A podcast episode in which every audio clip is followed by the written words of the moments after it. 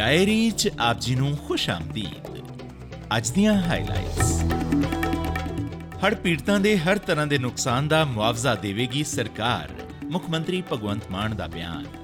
ਪੰਜਾਬ ਸਰਕਾਰ ਨੇ ਹੜ੍ਹ ਪੀੜਤਾਂ ਵਾਸਤੇ ਕੇਂਦਰ ਤੋਂ 1500 ਕਰੋੜ ਰੁਪਏ ਮੰਗੇ। ਪੰਜਾਬ ਅੰਦਰ ਆਟਾ ਦਾਲ ਸਕੀਮ ਦੇ ਲਾਭਪਾਤਰੀਆਂ ਦੇ ਘਰਾਂ ਤੱਕ ਪੁੱਜੇਗਾ ਆਟਾ ਅਤੇ ਕਣਕ। ਪੰਜਾਬ ਮੰਤਰੀ ਮੰਡਲ ਨੇ ਨਵੀਂ ਪ੍ਰਣਾਲੀ ਨੂੰ ਦਿੱਤੀ ਪ੍ਰਵਾਨਗੀ। ਆਦਮਪੁਰ ਹਵਾਈ ਅੱਡੇ ਤੋਂ ਮੁੜ ਤੋਂ ਸ਼ੁਰੂ ਹੋਣਗੀਆਂ ਘਰੇਲੂ ਹਵਾਈ ਉਡਾਨਾਂ ਮਣੀਪੁਰ ਨੂੰ ਲੈ ਕੇ ਭਾਰਤੀ ਸੰਸਦ ਵਿੱਚ ਰੌਲਾ ਰੱਪਾ ਜਾਰੀ। ਮਣੀਪੁਰ ਘਟਨਾਵਾਂ ਸੰਬੰਧੀ ਪੀੜਿਤ ਔਰਤਾਂ ਦੇ ਬਿਆਨ ਕਲਮਬੰਦ ਕਰਨ ਦਾ ਅਮਲ ਸ਼ੁਰੂ ਤੇ ਇੰਡੀਆ ਦੇ ਸੰਸਦ ਮੈਂਬਰਾਂ ਨੇ ਮਣੀਪੁਰ ਦਾ 2 ਰੋਜ਼ਾ ਦੌਰਾ ਮੁਕੰਮਲ ਕੀਤਾ। ਪੰਜਾਬ ਵਿੱਚ ਹੜ੍ਹਾਂ ਕਾਰਨ ਹੋਏ ਨੁਕਸਾਨ ਤੇ ਚਿੰਤਾ ਪ੍ਰਗਟ ਕਰਦਿਆਂ ਪੰਜਾਬ ਦੇ ਮੁੱਖ ਮੰਤਰੀ ਭਗਵੰਤ ਸਿੰਘ ਮਾਨ ਨੇ ਕਿਹਾ ਹੈ ਕਿ ਸੂਬਾ ਸਰਕਾਰ ਲੋਕਾਂ ਦੇ ਇੱਕ ਇੱਕ ਪੈਸੇ ਅਤੇ ਨੁਕਸਾਨ ਦਾ ਮੁਆਵਜ਼ਾ ਦੇਵੇਗੀ।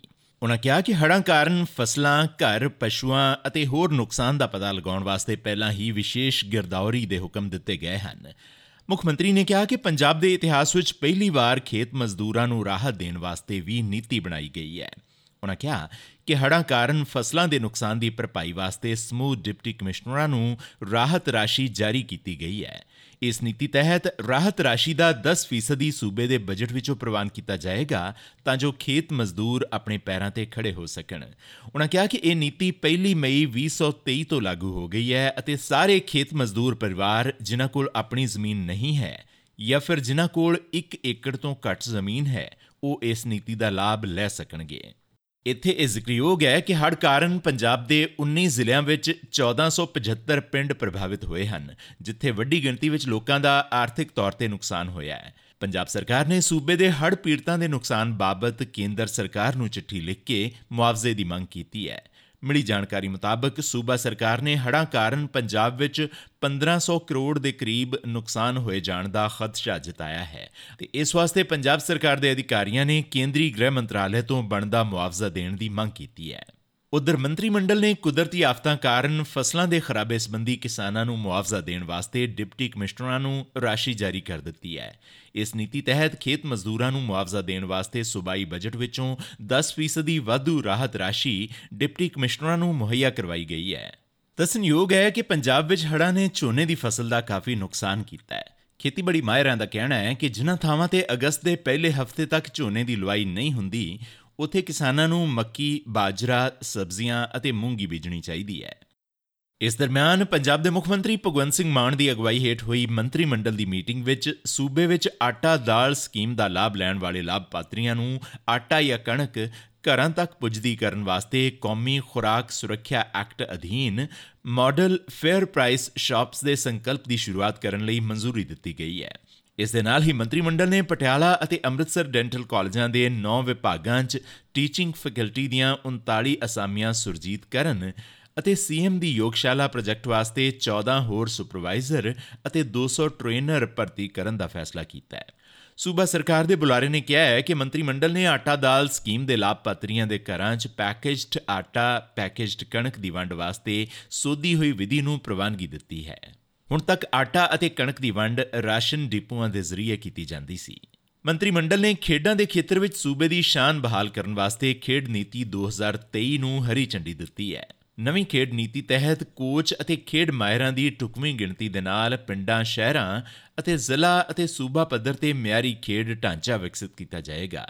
ਇਸ ਨੀਤੀ ਤਹਿਤ ਕੌਮੀ ਅਤੇ ਕੌਮਾਂਤਰੀ ਪੱਧਰ ਅਤੇ ਹੋਰ ਖੇਡ ਟੂਰਨਾਮੈਂਟਾਂ ਦੇ ਜੇਤੂ ਖਿਡਾਰੀਆਂ ਵਾਸਤੇ ਕਰੋੜਾਂ ਰੁਪਏ ਦੇ ਨਗਦ ਇਨਾਮ ਅਤੇ ਨੌਕਰੀਆਂ ਦੇਣ ਦਾ ਫੈਸਲਾ ਕੀਤਾ ਗਿਆ ਹੈ। ਸਭ ਤੋਂ ਵੱਡਾ ਜਿਹੜਾ ਅਹਿਮ ਫੈਸਲਾ ਮੈਂ ਮੰਨਦਾਗਾ ਕਿ ਪੰਜਾਬ ਦਾ ਜਿਹੜਾ ਨੌਜਵਾਨ ਆ, ਉਹਨਾਂ ਨੂੰ ਸਪੋਰਟਸ ਦੇ ਅੰਦਰ ਲੈ ਕੇ ਆਉਣ ਦੇ ਲਈ ਕਾਫੀ ਲੰਬੇ ਅਰਸੇ ਤੋਂ ਪੈਂਡਿੰਗ ਪਈ। ਪੰਜਾਬ ਦੀ ਸਪੋਰਟਸ ਦੀ ਪਾਲਿਸੀ ਸੀਗੀ, ਉਹ ਅੱਜ ਦੀ ਕੈਬਨਿਟ ਦੇ ਵਿੱਚ ਮਨਜ਼ੂਰ ਹੋਈ ਹੈਗੀ। ਬਲਾਕ ਤੋਂ ਲੈ ਕੇ 올림픽ਸ ਤੱਕ ਦਾ ਸਫ਼ਰ ਜਿਹੜਾ ਪੰਜਾਬ ਦੇ ਬੱਚੇ ਕਿਵੇਂ ਤੈਅ ਕਰਨਗੇ? ਅੱਜ ਖਰੜਾ ਸਪੋਰਟਸ ਡਿਪਾਰਟਮੈਂਟ ਵੱਲੋਂ ਪੇਸ਼ ਹੋਇਆ ਸੀਗਾ। ਪੰਜਾਬ ਰਾਜ ਕਾਨੂੰਨੀ ਸੇਵਾਵਾਂ ਅਥਾਰਟੀ ਲਈ ਸਾਮੀਆਂ ਨੂੰ ਮੁੜ ਸਰਜੀਤ ਕੀਤਾ ਗਿਆ। ਇਸੇ ਤਰ੍ਹਾਂ ਪੰਜਾਬ ਦੇ ਜਿਹੜੇ ਦੋ ਵੱਡੇ ਕਾਲਜ ਨੇਗੇ, ਸਰਕਾਰੀ ਡੈਂਟਲ ਕਾਲਜ, ਪਟਿਆਲਾ, ਅੰਮ੍ਰਿਤਸਰ, ਇਹਨਾਂ ਦੇ ਅੰਦਰ ਜਿਹੜੇ ਪ੍ਰੋਫੈਸਰ ਸੀਗੇ 39 ਪੋਸਟਾਂ ਨੂੰ ਪ੍ਰਵਾਨਗੀ ਦਿੱਤੀ ਗਈ ਹੈ ਪਰ ਲਗਭਗ 14 ਹੋਰ ਸੁਪਰਵਾਈਜ਼ਰ ਦੀ ਪੋਸਟਾਂ ਔਰ 200 ਦੇ ਕਰੀਬ ਯੋਗਾ ਟ੍ਰੇਨਰ ਸਿਖਲਾਈ ਦੇਣਗੇ ਔਰ ਇਹ ਅਸਾਮੀਆਂ ਦੀ ਜਿਹੜੀ ਰਚਨਾ ਅੱਜ ਅ, ਅ, ਹੋਈ ਹੈਗੀ। ਮੁੱਖ ਮੰਤਰੀ ਭਗਵੰਤ ਮਾਨ ਨੇ ਸਿੱਖਿਆ ਵਿਭਾਗ ਅਧੀਨ ਕੰਮ ਕਰ ਰਹੇ 12710 ਠੇਕਾ ਆਧਾਰਿਤ ਅਧਿਆਪਕਾਂ ਨੂੰ ਰੈਗੂਲਰ ਨਿਯੁਕਤੀ ਦੇ ਪੱਤਰ ਸੌਂਪ ਕੇ ਅਧਿਆਪਕ ਵਰਗ ਨਾਲ ਕੀਤਾ ਵਾਅਦਾ ਨਿਭਾਉਣ ਦਾ ਦਾਅਵਾ ਕੀਤਾ। ਚੰਡੀਗੜ੍ਹ 'ਚ ਇੱਕ ਸਮਾਗਮ ਦੌਰਾਨ ਮੁੱਖ ਮੰਤਰੀ ਨੇ ਕਿਹਾ ਕਿ ਉਹਨਾਂ ਨੇ ਸਾਰੀਆਂ ਕਾਨੂੰਨੀ ਅਤੇ ਪ੍ਰਸ਼ਾਸਨਿਕ ਅੜਚਣਾਂ ਨੂੰ ਪਾਰ ਕਰਦਿਆਂ ਇਹਨਾਂ ਅਧਿਆਪਕਾਂ ਦੀਆਂ ਸੇਵਾਵਾਂ ਨੂੰ ਰੈਗੂਲਰ ਕਰਨ ਤੇ ਜ਼ੋਰ ਦਿੱਤਾ ਹੈ। ਤੇ ਇਸ ਨਾਲ ਹੁਣ ਇਹਨਾਂ ਅਧਿਆਪਕਾਂ ਦੇ ਨਾਮ ਅੱਗਿਓਂ ਕੱਚੇ ਸ਼ਬਦ ਨੂੰ ਹਮੇਸ਼ਾ ਵਾਸਤੇ ਹਟਾ ਦਿੱਤਾ ਗਿਆ ਹੈ। 58 ਸਾਲ ਤੱਕ ਕੋਈ ਨੌਕਰੀ ਤੋਂ ਹਟਾ ਨਹੀਂ ਸਕਦਾ ਗਾਰੰਟੀ ਹੈ। ਮੈਂ ਕੋਈ 600 ਮੁਲਾਜ਼ਮ ਅੱਜ ਇੱਕ ਸਾਈਨ ਨਾਲ ਪੱਕੇ ਕਰ ਸਕਦਾ ਹੋਵਾਂ, ਬੜੀਆਂ ਅੜਿਚਣਾ ਨੇ ਜੀ, ਕਾਨੂੰਨੀ ਅੜਿਚਣਾ ਨੇ। ਮੈਂ ਕੋਈ 600 ਮੁਲਾਜ਼ਮ ਅੱਜ ਇੱਕ ਸਾਈਨ ਨਾਲ ਪੱਕੇ ਕਰ ਸਕਦਾ ਹੋਵਾਂ, ਮੈਂ ਉਹ ਸਾਈਨ ਕਰਨ ਨੂੰ ਬਿਲਕੁਲ ਟਾਈਮ ਨਹੀਂ ਲਾਉਂਗਾ ਪਰ ਮੈਨੂੰ ਕਾਨੂੰਨੀ ਰਸਤਾ ਕਲੀਅਰ ਕਰਨਾ ਪਊਗਾ ਪਹਿਲਾਂ ਉਹਨਾਂ ਲਈ। ਸੋ ਮੈਂ ਉਹਨਾਂ ਨੂੰ ਕਹਿਣਾ ਥੋੜਾ ਜਿਹਾ ਪੇਸ਼ੈਂਸ ਰੱਖੋ।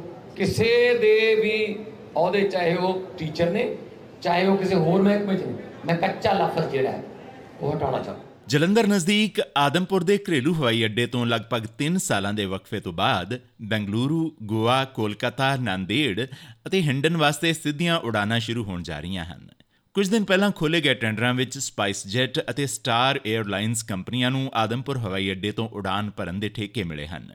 ਇਸ ਸੰਬੰਧੀ ਆਦਮਪੁਰ ਹਵਾਈ ਅੱਡੇ ਤੇ ਸਾਰੇ ਇੰਤਜ਼ਾਮ ਕੀਤੇ ਜਾ ਰਹੇ ਹਨ ਅਤੇ ਆਉਂਦੇ 4 ਮਹੀਨਿਆਂ ਵਿੱਚ ਇੱਥੋਂ ਉਡਾਨਾਂ ਸ਼ੁਰੂ ਹੋ ਸਕਦੀਆਂ ਹਨ। ਆਦਮਪੁਰ ਵਿੱਚ 110 ਕਰੋੜ ਰੁਪਏ ਦੀ ਲਾਗਤ ਨਾਲ ਨਵਾਂ ਟਰਮੀਨਲ ਤਿਆਰ ਕੀਤਾ ਗਿਆ ਹੈ ਅਤੇ ਇਹ ਹਵਾਈ ਅੱਡਾ ਦੁਆਬੇ ਦੇ ਵਸਨੀਕਾਂ ਵਾਸਤੇ ਵੱਡੀ ਰਾਹਤ ਹੋਏਗਾ। ਇਸ ਦਰਮਿਆਨ ਵਿਰੋਧੀ ਧਿਰਾਂ ਦੇ ਗੱਠਜੋੜ ਇੰਡੀਆ ਨੇ ਮਨੀਪੁਰ ਦੇ ਹਾਲਾਤ ਪ੍ਰਤੀ ਬੇਰੁਖੀ ਦਿਖਾਉਣ ਅਤੇ ਚੁੱਪ ਰਹਿਣ ਦੇ ਦੋਸ਼ ਲਗਾਉਂਦਿਆਂ ਪ੍ਰਧਾਨ ਮੰਤਰੀ ਨਰਿੰਦਰ ਮੋਦੀ ਦੀ ਨਿਖੇਧੀ ਕਰਦਿਆਂ ਕਿਹਾ ਕਿ ਸਰਕਾਰੀ ਮਸ਼ੀਨਰੀ ਉੱਤਰ ਪੂਰਬੀ ਸੂਬੇ 'ਚ ਤਕਰੀਬਨ 3 ਮਹੀਨਿਆਂ ਤੋਂ ਚੱਲ ਰਿਹਾ ਜ਼ਾਤੀਗਤ ਸੰਘਰਸ਼ ਤੇ ਕਾਬੂ ਪਾਉਣ 'ਚ ਪੂਰੀ ਤਰ੍ਹਾਂ ناکਾਮ ਰਹੀ ਹੈ। ਇੰਡੀਆ ਦੇ 21 ਸੰਸਦ ਮੈਂਬਰਾਂ ਨੇ ਮਨੀਪੁਰ 'ਚ ਸ਼ਾਂਤੀ ਅਤੇ ਸਦਭਾਵਨਾ ਲਿਆਉਣ ਵਾਸਤੇ ਪੀੜਿਤ ਲੋਕਾਂ ਦੇ ਫੌਰੀ ਮੁੜ ਵਸੇਬੇ ਦੀ ਮੰਗ ਕਰਦਿਆਂ ਇੱਕ ਮੰਗ ਪੱਤਰ ਰਾਜਪਾਲ ਅਨੁਸੂਇਆ ਉਈਕੇ ਨੂੰ ਸੌਂਪਿਆ। ਮੰਗ ਪੱਤਰ 'ਚ ਕਿਹਾ ਗਿਆ ਕਿ ਪਿਛਲੇ ਕੁਝ ਦਿਨਾਂ ਤੋਂ ਲਗਾਤਾਰ ਗੋਲੀਬਾਰੀ ਅਤੇ ਘਰਾਂ 'ਚ ਅਗਜ਼ਨੀ ਦੀਆਂ ਰਿਪੋਰਟਾਂ ਨਾਲ ਇਸ ਗੱਲ ਵਿੱਚ ਕੋਈ ਸ਼ੱਕ ਨਹੀਂ ਰਹਿ ਗਿਆ ਕਿ ਸਰਕਾਰੀ ਮਸ਼ੀਨਰੀ ਪਿਛਲੇ ਕਰੀਬ 3 ਮਹੀਨਿਆਂ ਤੋਂ ਹਾਲਾਤ ਉੱਪਰ ਕਾਬੂ ਪਾਉਣ 'ਚ ناکਾਮ ਰਹੀ ਹੈ। ਉਹਨਾਂ ਮੰਗ ਕੀਤੀ ਕਿ ਫਿਰਕਿਆਂ ਦਰਮਿਆਨ ਗੁੱਸਾ ਅਤੇ ਵੱਖਵਾਦ ਦੀ ਭਾਵਨਾ ਹੈ, ਜਿਸ ਨਾਲ ਬਿਨਾਂ ਕਿਸੇ ਦੇਰੀ ਦੇ ਸਿੱਝਿਆ ਜਾਣਾ ਚਾਹੀਦਾ ਹੈ। ਇਸ ਦਰਮਿਆਨ ਮਨੀਪੁਰ ਪੁਲਿਸ ਨੇ ਜਿੰਸੀ ਸ਼ੋਸ਼ਣ ਦਾ ਸ਼ਿਕਾਰ ਬਣੀਆਂ ਦੋ ਆਦੀਵਾਸੀ ਔਰਤਾਂ ਦੇ ਬਿਆਨ ਦਰਜ ਕਰਨ ਦਾ ਅਮਲ ਸ਼ੁਰੂ ਕਰ ਦਿੱਤਾ ਹੈ। ਅਧਿਕਾਰੀਆਂ ਨੇ ਕਿਹਾ ਹੈ ਕਿ 4 ਮਈ ਤੋਂ ਸ਼ੁਰੂ ਹੋਈ ਹਿੰਸਾ ਮਗਰੋਂ ਪੈਦਾ ਹੋਏ ਹਾਲਾਤ ਦੇ ਮੱਦੇਨਜ਼ਰ ਕੇਸ ਦੀ ਜਾਂਚ ਵਾਸਤੇ ਮਹਿਲਾ ਪੁਲਿਸ ਅਧਿਕਾਰੀਆਂ ਦੀ ਇੱਕ ਟੀਮ ਬਣਾਈ ਗਈ ਹੈ।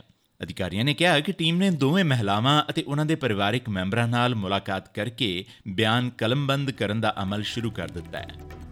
ਇਸੀ ਅੱਜ ਦੀ ਪੰਜਾਬੀ ਡਾਇਰੀ। ਤੁਹਾਡਾ ਦਿਨ ਸ਼ੁਭ ਰਵੇ। ਹੁਣ ਇਜਾਜ਼ਤ ਦਿਓ।